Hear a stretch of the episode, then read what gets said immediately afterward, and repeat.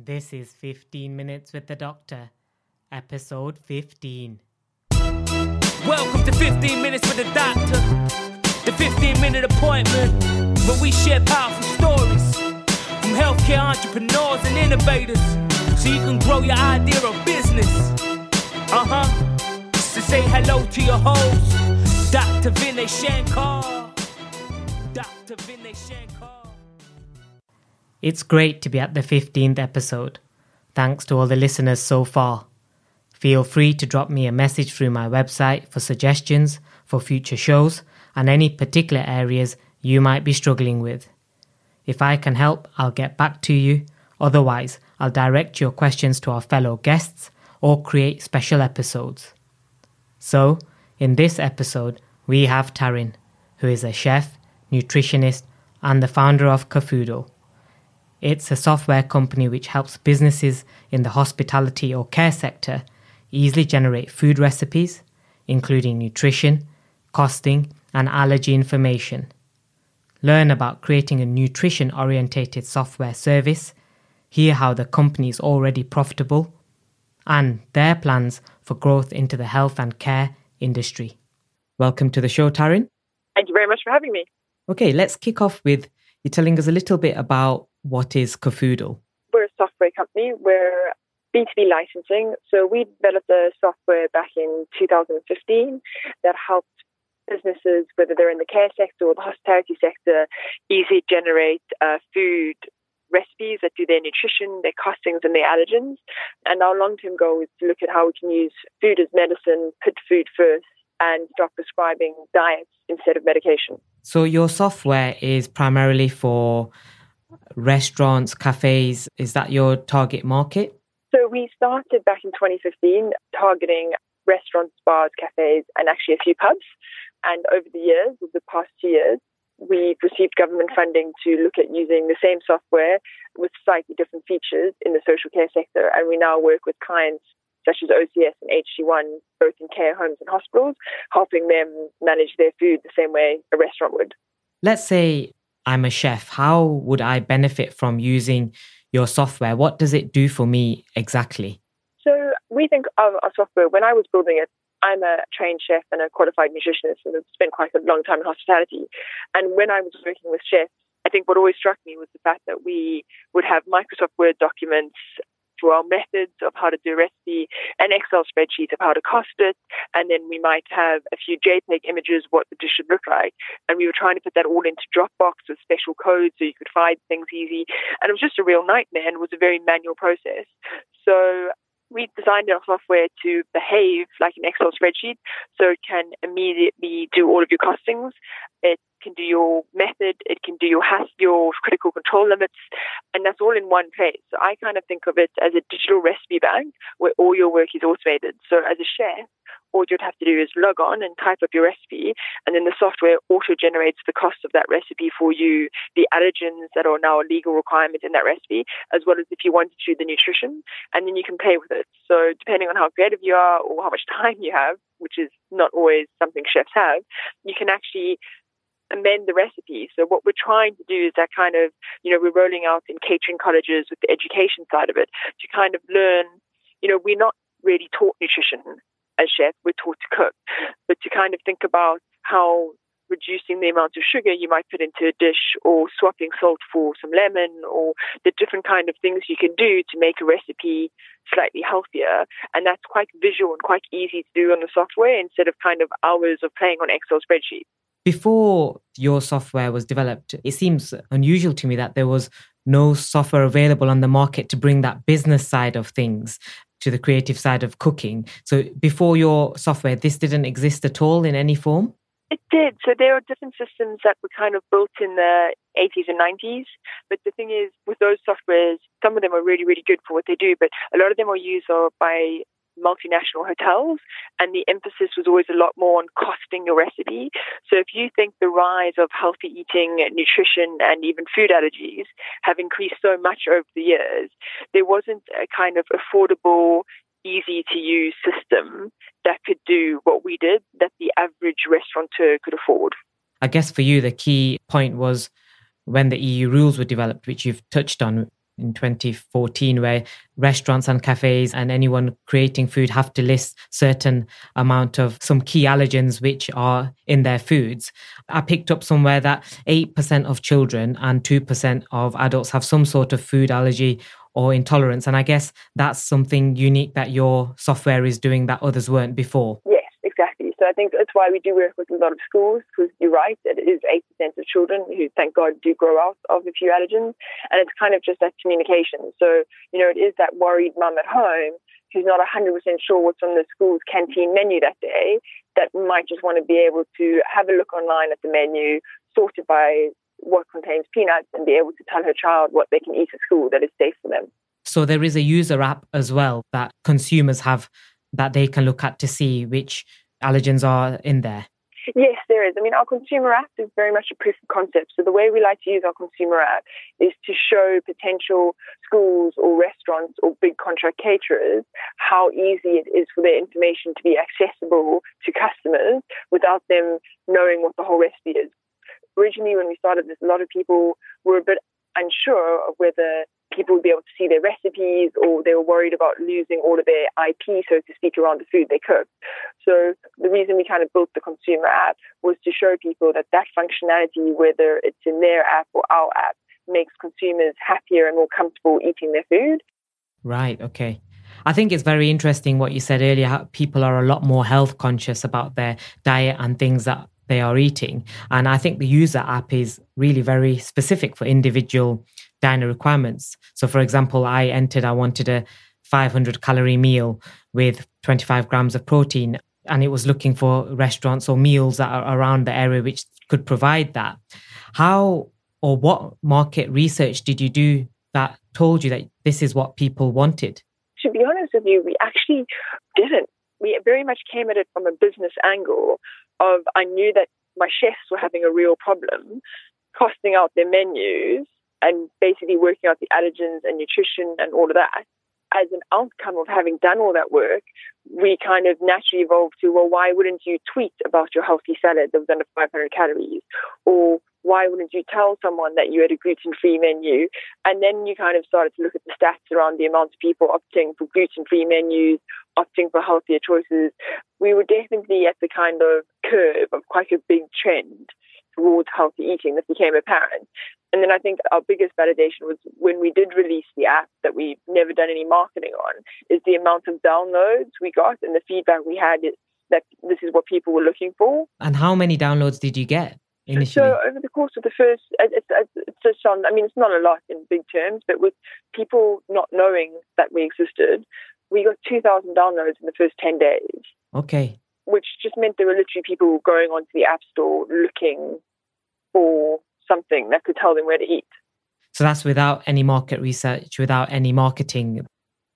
So with no marketing, I mean, we did some market research as to we knew what the laws were, and we knew that consumers. I mean, my co-founder's husband has a severe sesame allergy, so that was our kind of market research of you know, how easy is it for people like him to eat out? And I suppose in hindsight, we actually did do quite a lot of focus groups with people about what would they want to have available at their fingertips we were aware that we were playing in a B2B, we're a B2B product, and now we're B2B2C, but we weren't a B2C product. We didn't actually do a lot of consumer facing exercises. All of our kind of focus groups that were more with chefs and people within the hospitality industry. Did you use the income, for example, generated from your B2B to fund the B2C work? So we do, but I mean, if I'm honest with you, we still don't do any B2C work.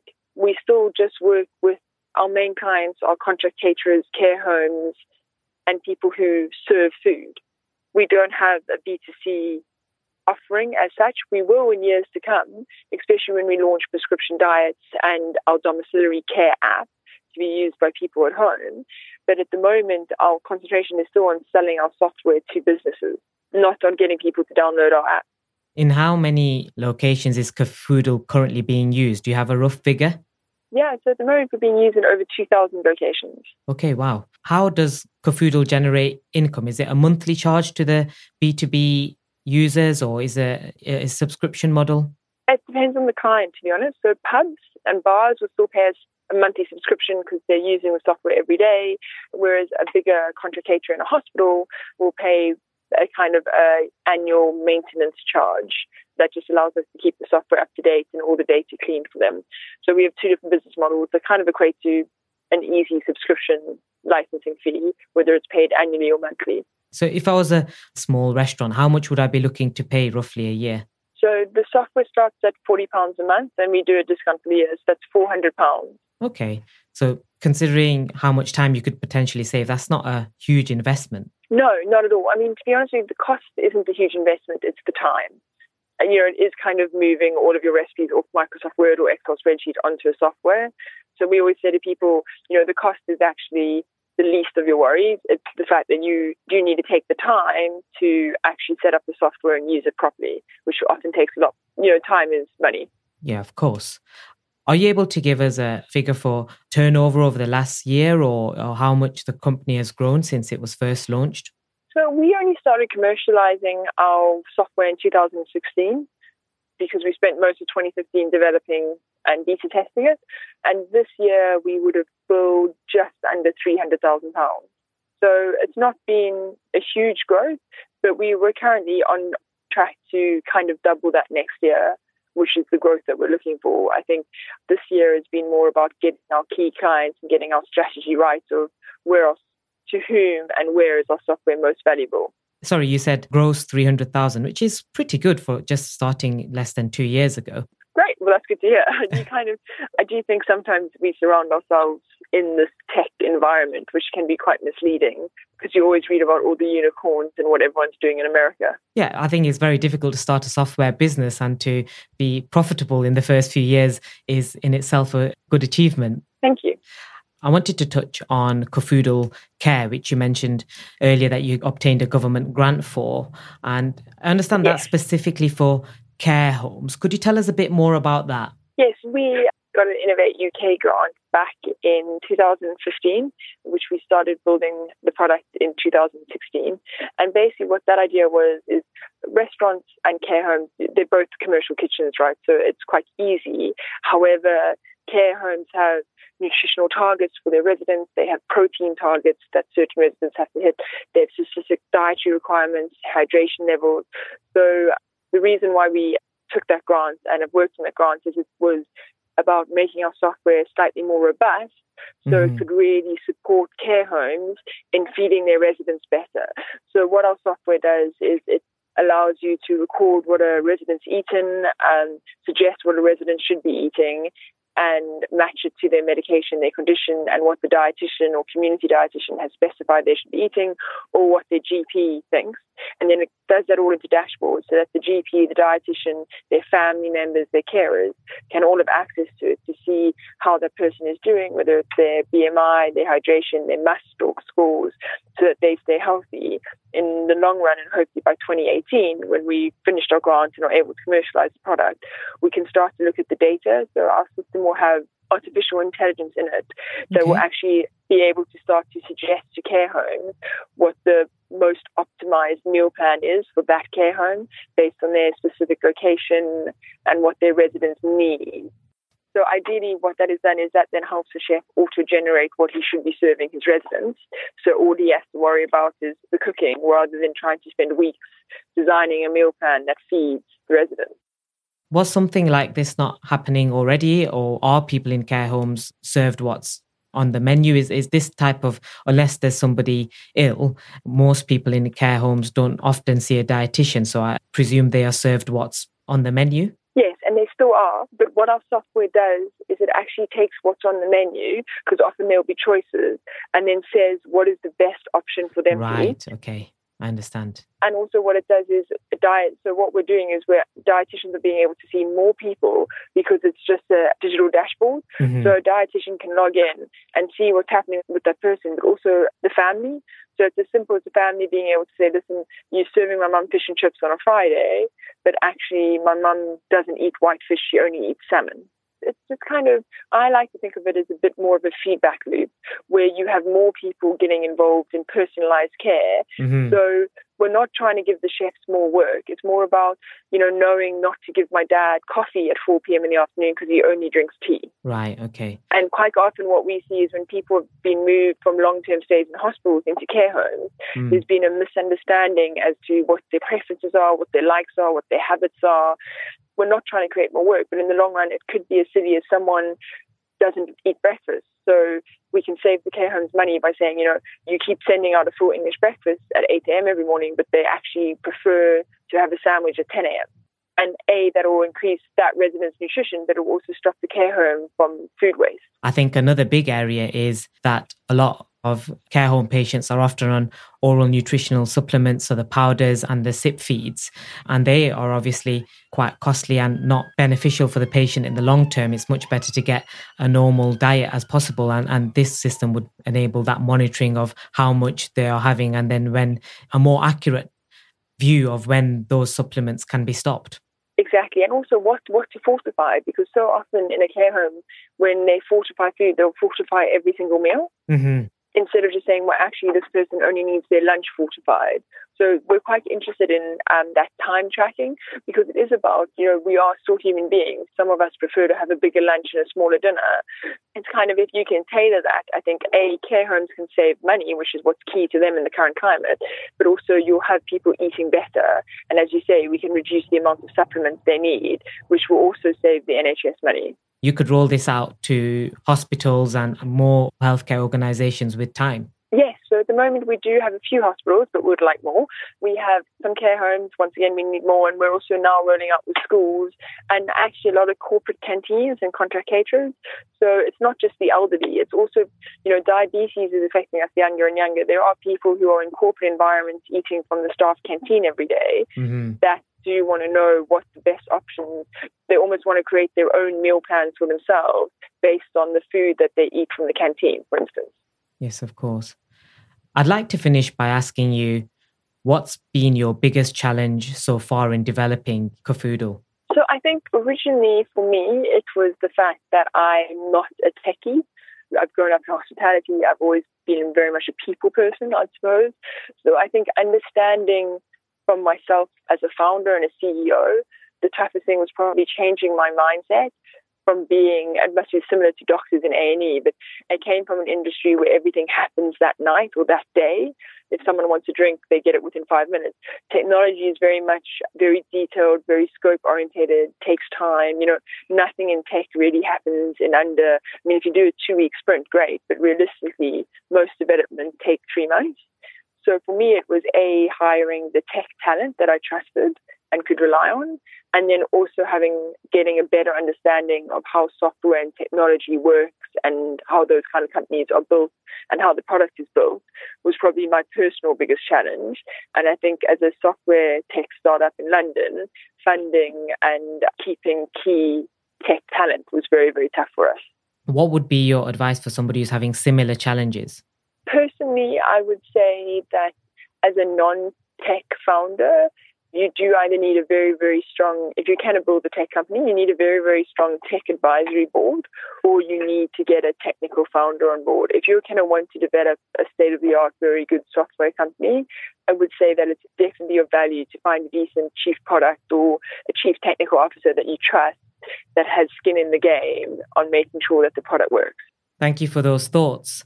So, where can people learn more about Kafoodle or get in touch with you? Our website is www.kafoodle.com. We're on Twitter as at Kafoodle, and my email address is Tarryn, which is T A R R Y N, at kafoodle.com. Excellent. Thank you for coming on the show. Brilliant. Thank you so much for having me. It was great to chat. Thanks for listening to 15 Minutes with the Doctor at www.vinayshankar.net slash 15 Minutes with the Doctor. Uh-huh. Dr. Vinay Shankar. Uh-huh. Dr. Vinay Shankar.